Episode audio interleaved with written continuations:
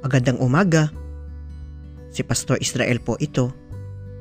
Ang devotion po natin ngayong araw ay mababasa sa aklat ng Filipos chapter 3 verse 14. Ganito po ang sinasabi.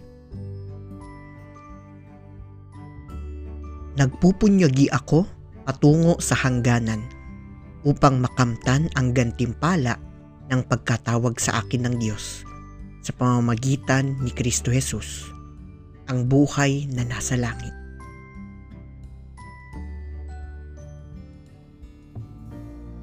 Ipinapakayag ni Apostol Pablo sa talatang ito kung ano ang kanyang inspirasyon sa ministeryo.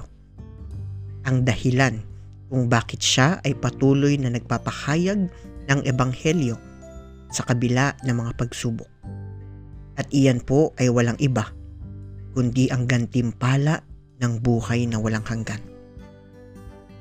Dahil tunay nga na ang ating pag-asa ay nagmumula sa katotohanan na mararanasan natin balang araw ang walang hanggang kaharian ng Panginoon. Kaya naman tayo ay nagpapatuloy sa ating paglilingkod.